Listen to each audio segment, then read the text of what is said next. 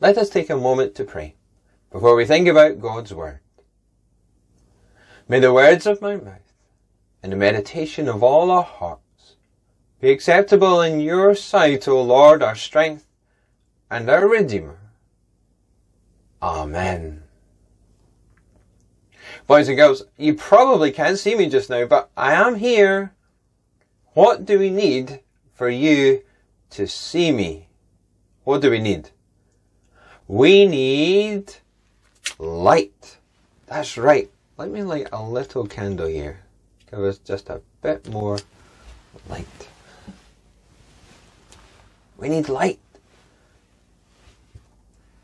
And when we don't have light, darkness can be very overpowering and scary. Darkness can suck the life out of us. So here's a question for you to think about at home. What else does light do? It helps us to see, but what else does light do? I'll give you 30 seconds to think about that at home just now.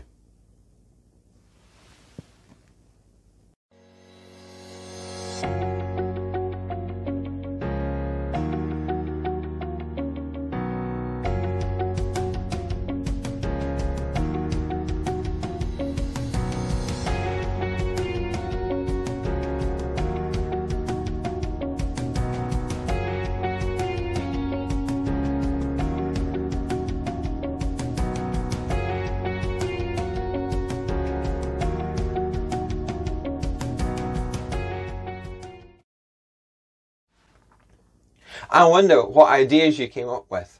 Why not share them in the live chat just now? Light is a fascinating, amazing thing. Do you know we need light to see rainbows? And the light from the sun also provides us with warmth. In fact, that warmth hitting the earth, especially at the equator, gives us weather. And if we didn't have the light from the sun, we wouldn't have rain or clouds or wind or heat. Did you know that, boys and girls? So light helps us to have life. And we see this with plants as well. For plants to grow, they need light. A plant without light is not going to grow big and strong, and our world without light would not be the amazing world that it is we could say light gives life. Jesus said in verse 5 today, I am the light of the world. You talked about that earlier at home and, hopefully came up with some great ideas.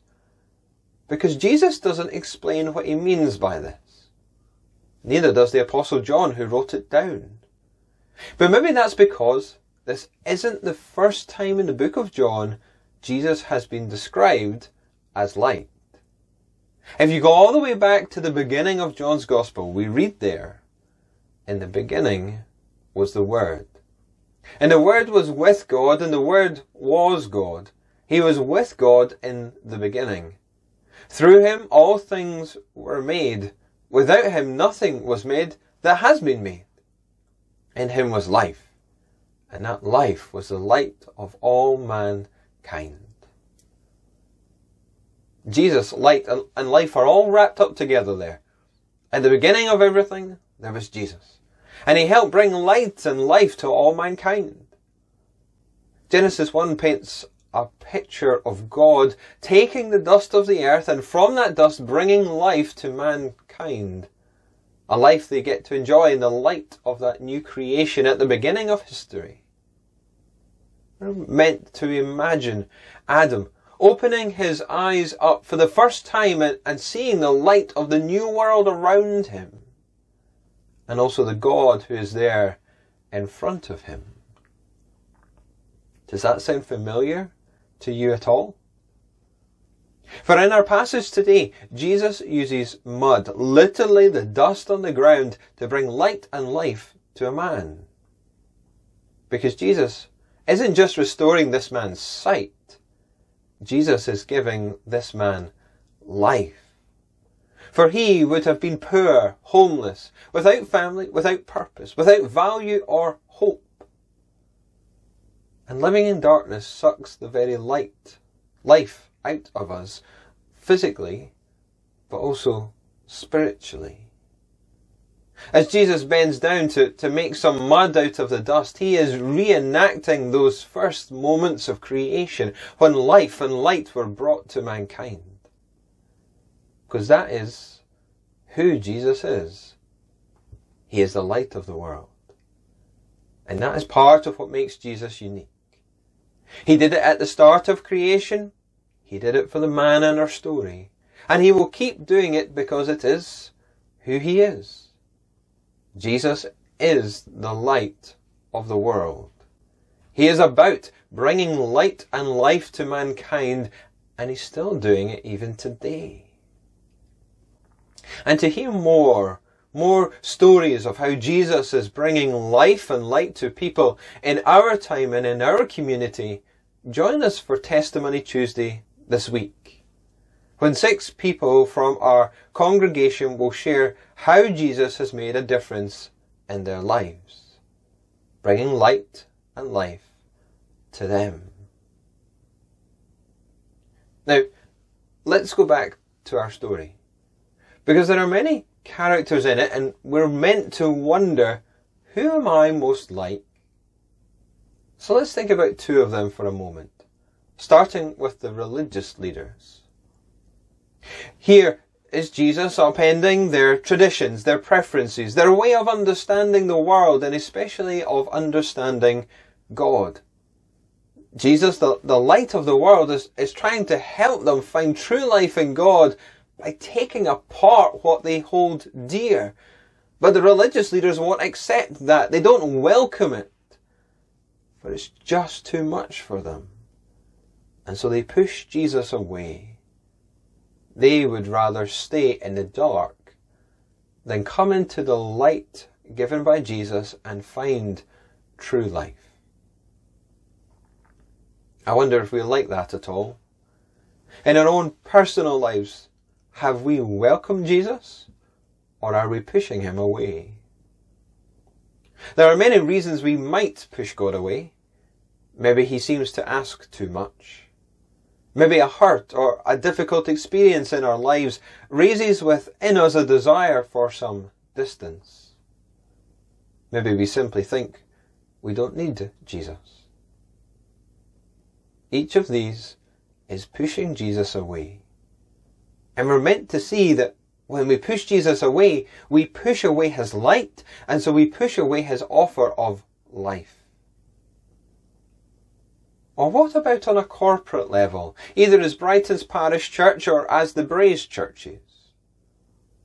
Where is Jesus bringing his light? That we might see something new about him and his purposes.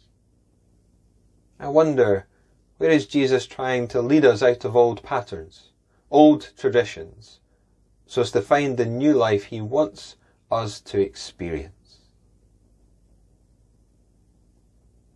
Now, I don't know about you, but I don't want to be like those religious leaders.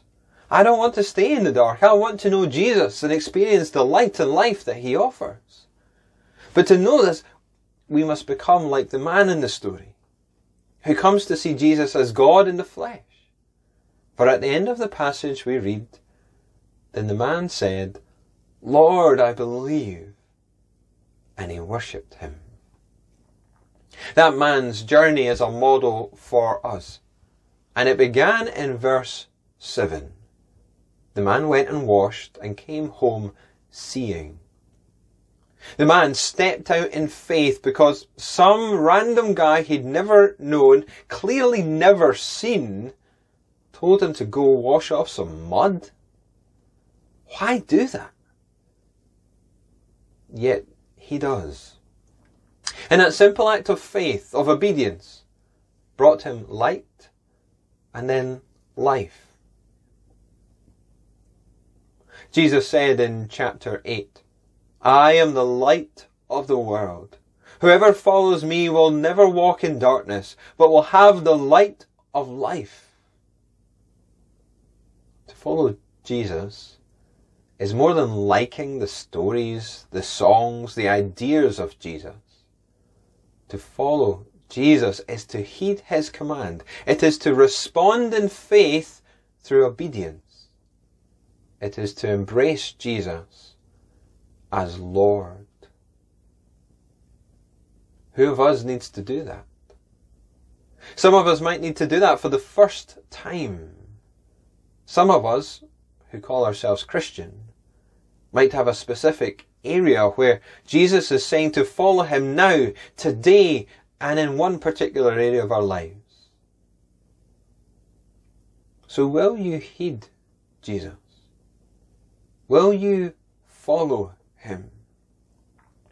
Will you embrace him by submitting to him as Lord? Because it's only when you walk out of the darkness it's only when you make that choice and step into the light, His light, that you can then know His life. True life.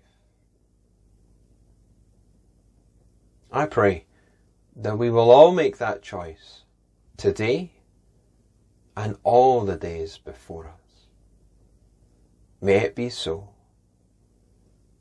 Amen.